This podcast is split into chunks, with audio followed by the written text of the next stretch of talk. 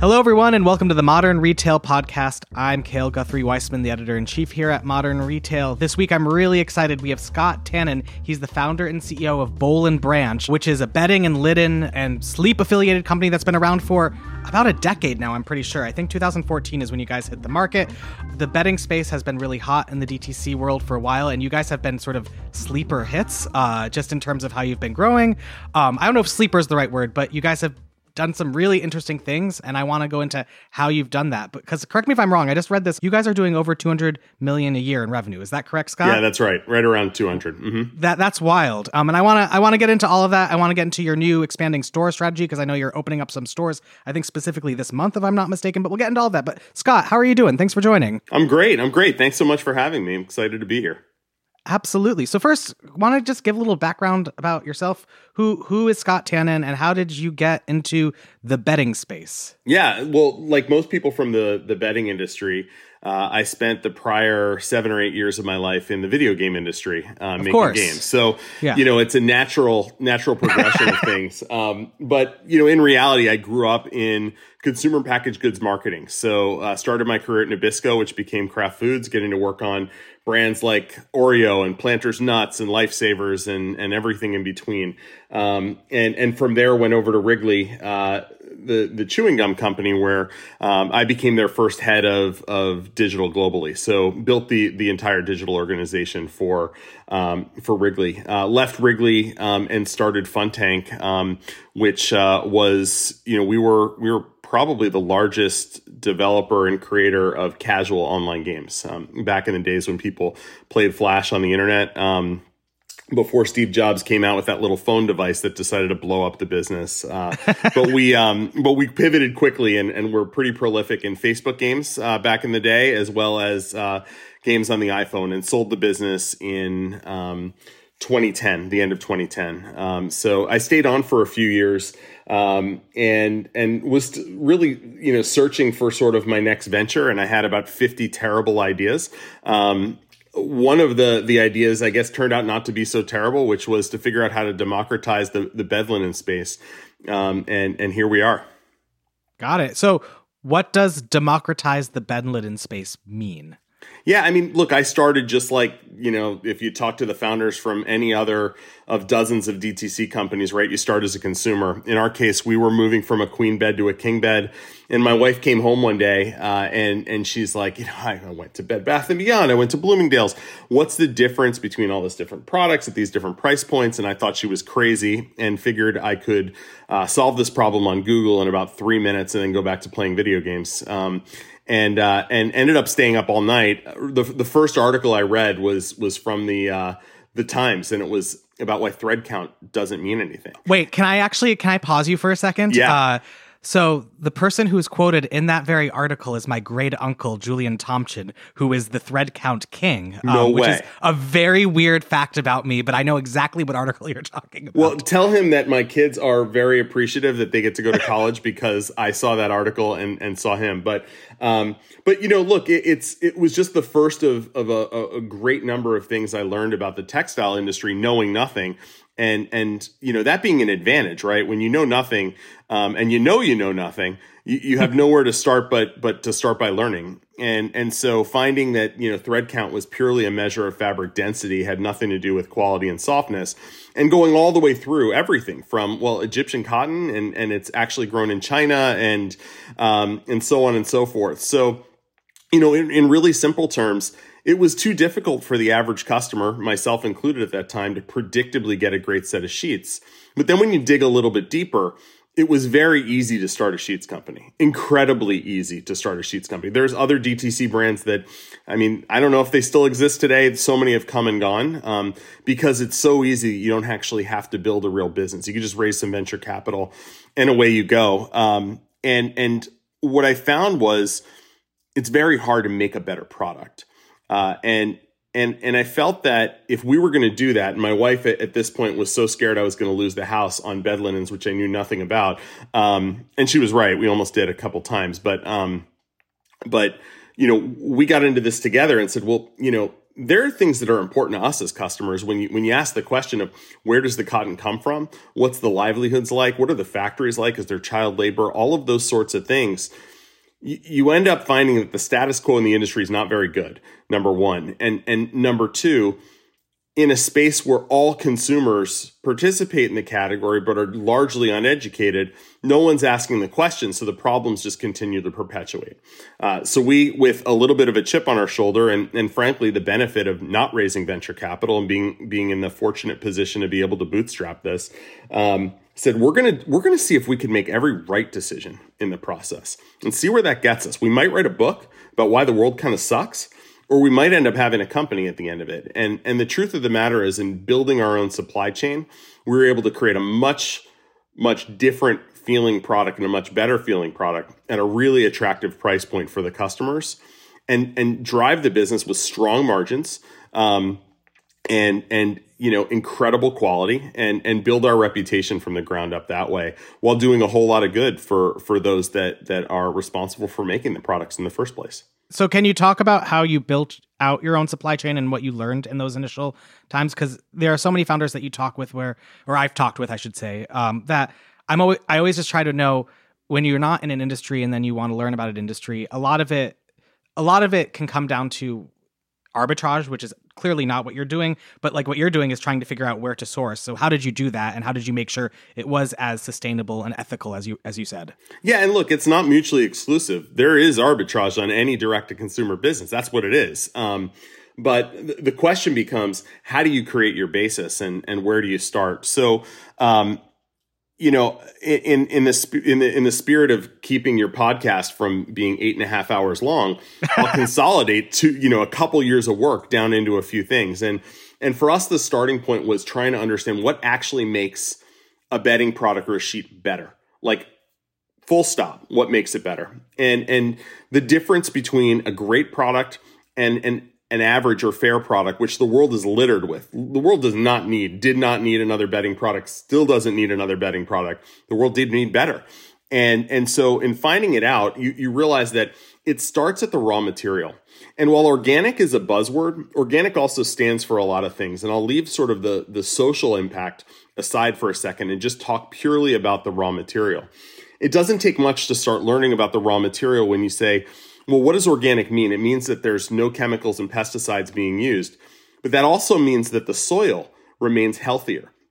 And if we think about it as something as simple as your tomatoes in your backyard, you grow tomatoes one year and you treat the soil properly and you don't douse it with chemicals and then you grow them again the next year and they're better and then next year and they're better. And that's that's why we pay so much for an heirloom tomato at Whole Foods right? And and so when you think about cotton as a raw material, the same thing happens, right? You you can skip the Monsanto genetically modified seeds and start with real heirloom seeds and create a much better raw material. And this raw material it winds up yielding a softer, more durable, um, longer lasting, beautiful product. And so once you have the better raw material, how's it picked, right? Is it picked by hand or is it picked by machines? Machines do damage to things, right? Um, how's it ginned? What, what's the process in the gin? Then how's it spun? How's it woven? What, what are the processes around cotton sew and finish? Are you engineering your own weave or are you buying it off the shelf and, and private labeling like I think every other DTC brand is doing other than us? So, what we wound up doing is we started with that raw material and at each stage we're like okay we found the best. Now what do we do with it? And you have to be smart enough to know what you don't know and talk to people who do. And we would talk to either people that would say yeah i get what you're doing. That's going to be great but nobody wants it. There's no consumers that want it. They don't care. They're happy to go to big box store and get their sheets. Um, and so you know we wound up with something the quality of an heirloom tomato meets a bed sheet you know it's it's softer it's longer lasting it's pure it's non-toxic. Um, and when someone puts it on their bed after having slept on sheets their entire life what we found in our own focus groups we found our own personal use early on was holy cow this is so much better.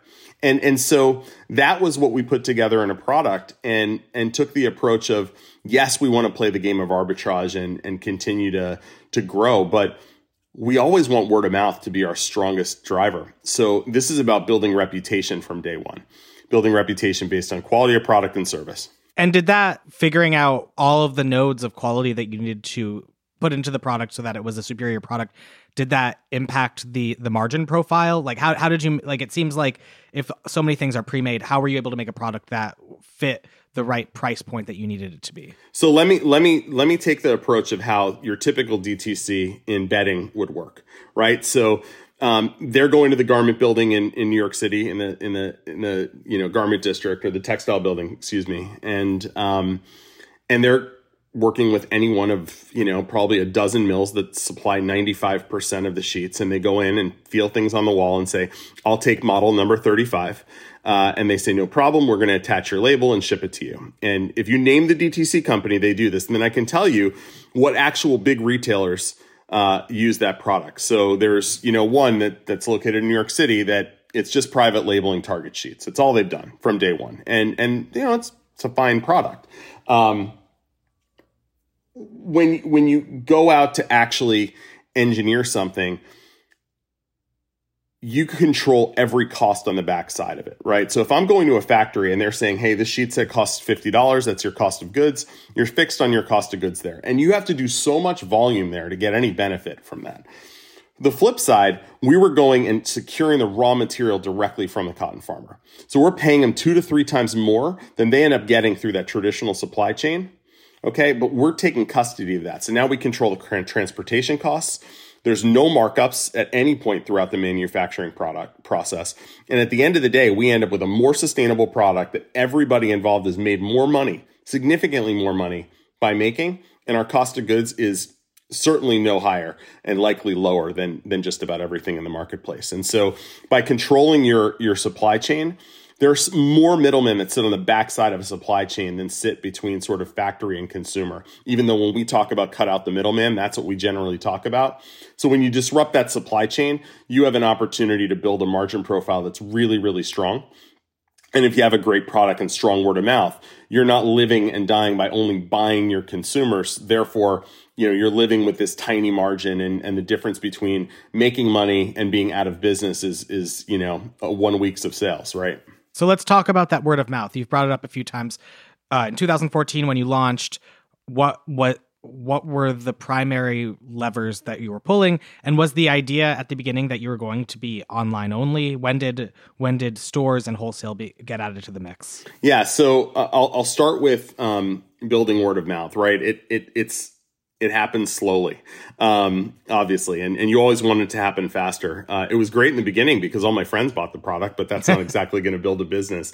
Um, we were very fortunate that uh, our reputation and, and, the way in which we were operating um, got a lot of really interesting press and coverage. The Wall Street Journal wrote a two page feature story on us about eight weeks in, and we didn't retire our waiting list for two years um, from there. And unlike a lot of DTC brands, we'd never focused exclusively on millennials uh, and and key urban markets. So it was interesting in the opening. You said we flew a little bit under the radar screen. Right, we've been the largest player in this space and since the day we've.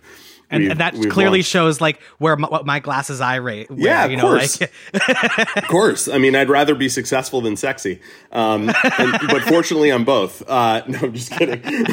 but uh, but look, you know. Um, so building that word of mouth, it was amazing. We had a few things happen early on. Um, you know, one of the things we've become known for is that that our sheets are, you know, it's, it's one of our taglines, loved by three U.S. presidents. Um, one of our former presidents was one of our very first customers. Heard about what we were doing from a supply chain standpoint, from a sustainability and social impact standpoint, and reached out before we launched and wanted to be our first customer. Still one of our largest customers. Um, and and so we just continued to build that strong word of mouth, really satisfied customers, and a very high repeat purchase rate. Um, from the very beginning, a third of our customers were coming back within a month or two and buying again, um, which is kind of unheard of in a category like this. That's generally you know one to two purchases per household per year. First, which president? I need to know. So, um, you know, out of respect, we we don't we don't reveal it. Um, we have in the past, but I can tell you that um, among our fans uh, include uh, pretty much every uh, living president at this point. So um, I do I do know for I believe correct me if I'm wrong, but one of your brand ambassadors is Jenna Bush. Is that correct? That's correct. That's correct. so yeah, um, and I will say that uh, that I was very lucky that President Clinton invited me to to meet him because um, he loved the product so much. So uh, okay. uh, what what this has done, um, you know, this business has been amazing in so many ways, and and you know th- th- they all continue to be really big fans, which is exciting. That's awesome. So talk about the the revenue mix in terms of over the last few years? Because uh, did you start out online only, or how, how, how have you sort of grown into the the business that you are now? Correct. So for our first five years or so, we were we were completely online only, um, and uh, we did a little bit of experimentation with brick and mortar retail. I think in in in our case, again, we're always focused on staying above our skis from a profitability standpoint and from a capital standpoint. So I plan to be in this business for a very long time.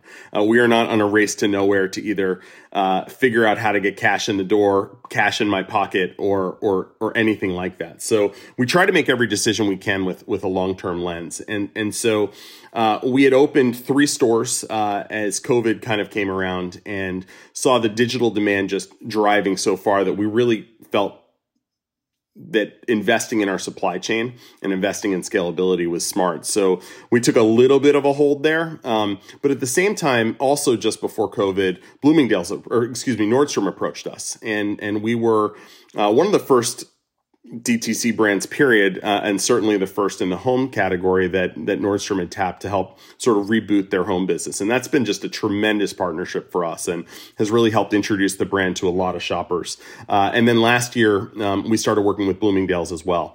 So you know, when we look across our mix, it's fairly diversified. Uh, uh unlike many, our digital business continues to grow. Uh, while CACs are strained for a lot of people, um, we're not seeing the pinch that a lot of folks are seeing um, and and and the pullback. So um, again, we're we're up very significantly year on year this year, um, top and bottom line, um, and I think that's because we've not overextended ourselves where we're paying for rents and can't continue to fund customer acquisition and things like that. Why do you think your CACs are performing so well when others aren't? Is that just because you're you, you mentioned how you know you're a thriving DTC business, but your target you know demographic isn't necessarily the the upwardly mobile millennial. It's it's everyone else. Does that help or is it just well it's, it's everyone think- including the upwardly yeah, yeah. millennial i think that that you know what you find when you look at the the flyover states if you will um, is our brand and our brand values resonate really really well um, and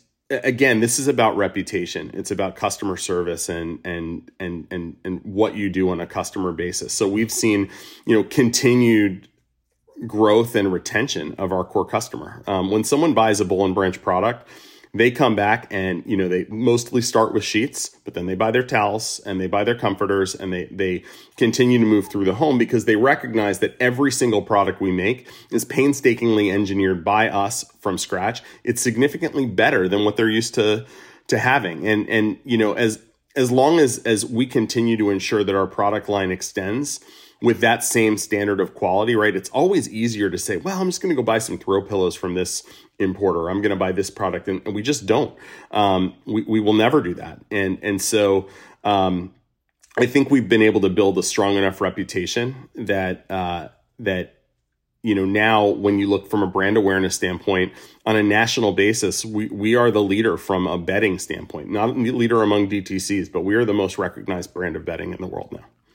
Did you, given the time when you started and the growth that you saw, so many DTC brands were they saw their growth purely reliant on digital acquisition because it was cheaper back then and it was easier easier to easier to do Google, easier to do Facebook. Was that part of what played into your strategy or sort of how how has your digital marketing been and what have you done now to make it so that you're still able to grow and still have your CACs be you know at a good rate? Yeah, so um I'm old and old fashioned. Um, so we have the old thing called the diversified media mix. Um, and, no. and so I know it's shocking. Um, we actually, you know, early on, we were probably one of the very first brands that that went heavy on audio, um, and and did so right around the time that we launched. So um, we were, you know, we started on on talk radio. Howard Stern was one of our very first influencers, if you will. Um, you know, when I found out he loved the product and we were custom making it for him, I was like, we've you know, I bought so much dumb stuff from listening to that show over the years. He can sell sheets.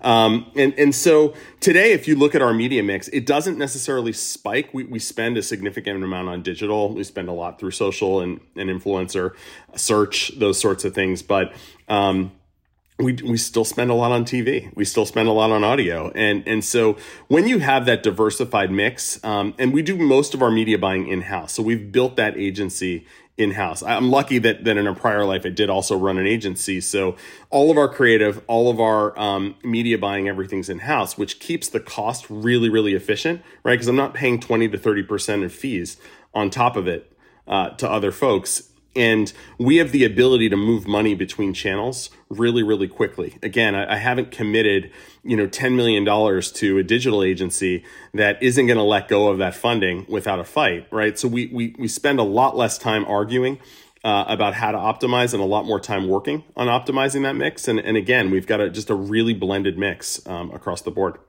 so if it's so blended and you're doing things like podcast and you're doing things like TV, what is your overall strategy with attribution because those are so top of funnel and difficult to quantify for a lot of brands. So is it, you know, do you do you think about that differently than you do, you know, a Facebook ad or how, how are you thinking about that? Yeah, so we look at it across a, a few things. First of all, we we've also built a pretty sophisticated um, data team and and data data systems in house. And and that's been an area again when we think about where have we invested, rather than opening 20 doors in one shot, uh, you know, we've spent several million dollars building our data infrastructure, which I could probably productize and and sell and license to other companies, but I won't.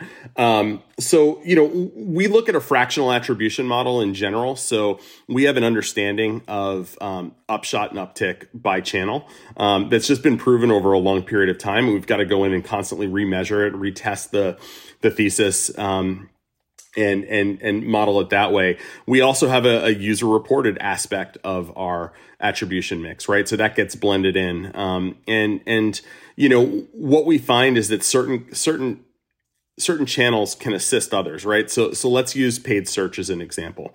I have to look at paid search as part of a TV or audio campaign because if somebody is hearing our ad, they're then going to search on a branded term.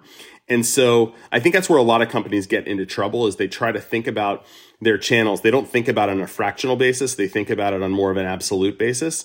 And so when we think about that fractional attribution, we get into a space where we can we can maintain that profitability as well. Um, and when you maintain the profitability, you shut things down faster and can deploy more deploy more money to other places faster. Um, and, and so and and I would say the other thing that we do from the way we look at CAC is we only factor our CAC against new customer growth. So we don't when when we look at repeat customer growth, that's not something that we assign dollar investments toward. Um, that that's something that we think about from an earn standpoint. Which again, that's how you can get to a point where you're drop, driving serious profitability at the same time you're you're still driving really good, you know, double digit growth. You mentioned TV. Are you doing both linear TV and connected, or, or how? I both. feel like that's a, an issue that a lot of people run into just because it's so expensive to get into linear TV. Yeah, both. Um, we're we're you know more connected than linear candidly. Um, and and again, that that boils down to two things. Number one, it works really really well, and and the tracking. Um, is better but but look there's times when linear tv makes sense right if you want if you want to reach a significant number of people through an nfl broadcast that's your option right and and so um, again you just have to be really really smart about it Got it, got it. Let's go into stores because I want this is one of the the newest thing you guys are focusing on. Mm-hmm. Correct me if I'm wrong, but you mentioned right before the pandemic you were opening a few, then you took your foot off the gas with that for obvious reasons. Um, but now is it four stores you're opening? What, what what's what, what we're opening right three three more. We're opening uh, in Houston in about two weeks. Um, South Jersey uh, in Shrewsbury, New Jersey at the Grove. Uh, in uh, a couple weeks after that, and then in Dallas. Um, so that that's what's happening now. Um, but we will be opening stores consistently. Again, we we've been able. We're fortunate to have been able to build a, a pretty significant reserve of capital. Um, so now we're at a place where we're not just thinking about opening stores. We're thinking about how do we go win in these markets. Um, so when we think about Houston, we're not thinking about Houston as a store. We're thinking about Houston as a market. We're thinking about Dallas as a market. And and so um, if you look at the New York area as an example, we have a store in Short Hills. We have one in Greenwich. We'll have one in Shrewsbury. Um, thinking about how you own those markets is is how we're we're operating. I think that the the model that a lot of DTCs did that said, "Oh, here's our store in Portland. We own Portland now. Here's our store in Chicago. We own Chicago." You don't get the the, the advantage of scale in the market, um, and and it's hard to sort of tip from an awareness and demand standpoint. So we're taking a little bit different approach with that, um, and and really really excited. Our our three stores have been uh, again, they've been quite profitable since the day we've opened them. Um, they offer, you know, a little bit more bespoke experience for for the end customer. You know, the customer that comes in that wants special services, that needs something custom, that needs this or needs that. Um, we're able to to service that really well from our stores. Yeah. So, can you go a little bit deeper into the location you choose when you say it's different than other DTCs? Is it that you're going after a market that you you think is under you know underperforming or that you want to perform more? Or is it that these are just bigger metro areas that you think you can grow overall sales you always want your first dozen or so stores to really crush it, right? So, what yeah. are you going to look at? You're going to look at markets where you already have really strong penetration. But let's be honest, this is not a winner take all category. So, for us to think about having, you know, 30% market share, like, like I would when I was in, in the CPG world, it's not realistic. So, there's plenty of opportunity for many, many brands to carve out different markets. So, I'm thinking about where are we winning and where can I win bigger, right? How can I think about gaining more share? Where um, I'm, I'm leveraging a strength. So Greenwich is a great example. Greenwich was a market that we had had always been one of our top on a per capita basis. Um, by opening a store there, everything accelerated, um, and and you know it it helped us to not just have a presence but be a part of that community to be involved in their school systems to to to, to have that level of engagement and, and what we see is the loyalty uh, and the customer value growing tremendously there. And that's how we look at everything. So again, uh, using Houston, which which will open in a in a in a few weeks. Um, it's all about picking the right location to start, the right set of locations, um, and and making sure we already have a customer that we can super serve there, uh, and then and then you know ample opportunity for them to bring their friends, refer their friends, um, and and you know start to have a bigger presence in the market. Do you have a target for what you want the revenue mix to be as you open these more stores? Do you want it to be 50% retail, 50% online, or or how does wholesale even fit into this? Like what are you seeing in terms of where you want it to be? I mean, wholesale's a nice business, but it's it's you know, it's relatively small in this in this category, certainly at the luxury end. Um, so we do see wholesale as a, as as complementary to our retail mix, but because we would have say a shop and shop in um, Palm Beach eh, with at, at, Bloomingdale's, that wouldn't preclude us from opening a store there. Um, although we have a store in Boca Raton, and it, it, does, you know, it does exist nicely, right? There is some some back and forth there.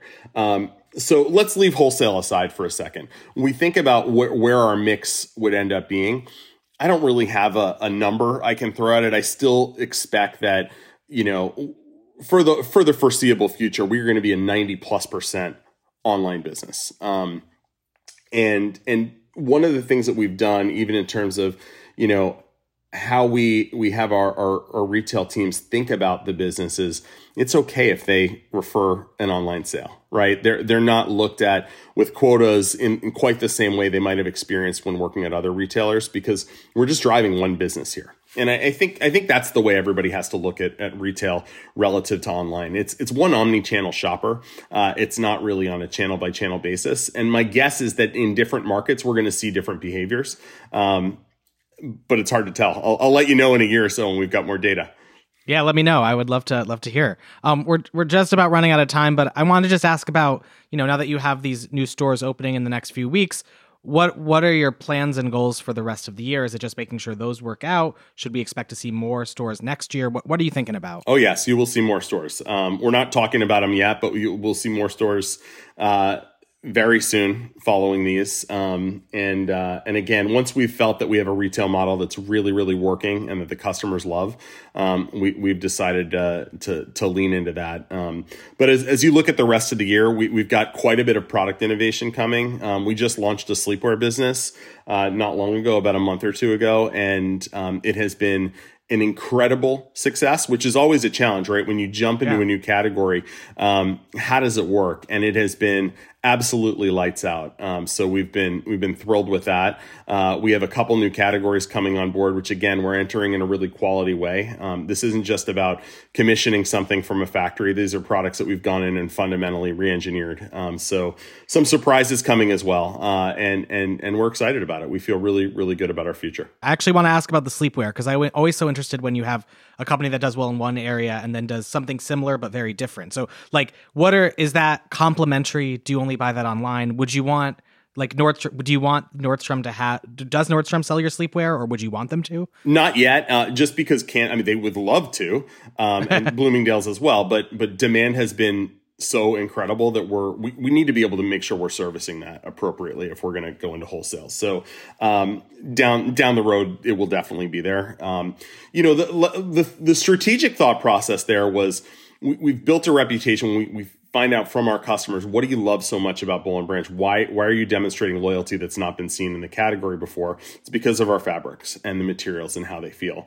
Um, and and something we had heard consistently from customers was I, I, take your sheets and I wrap myself up in it, and we're like, well, that's crazy. Why don't we just make you a product that doesn't make you look like you know Casper the ghost walking around your house?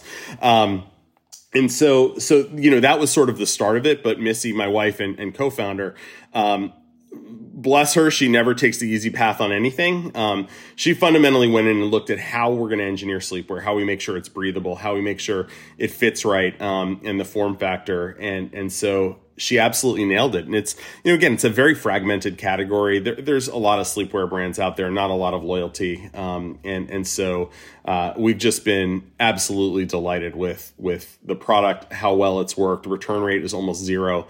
Uh, and, and customer satisfaction is super high. And that, that, that was the risk, right? Fit is a different sort of thing with sleepwear than, yeah. than bedding. So can the, does the return rate go inside out and it totally changes your business? And, and, um, customer satisfaction is probably the most satisfying product for customers that we make. It's it's been it's been great. So it gives us the confidence that we can we've built a strong enough brand and enough brand equity that if we bring the same thoughtful process to manufacturing and, and the same sustainable standards, uh, that, that, that the customers will take that ride with us. Well, Scott, this has been a great conversation. I really appreciate you joining. Oh, my pleasure. Thanks so much for having me. And thank you for listening to this episode of the Modern Retail Podcast, a show by Digiday. If you haven't already, please do subscribe and head to Apple Podcasts to leave us a review and a rating. See you next week.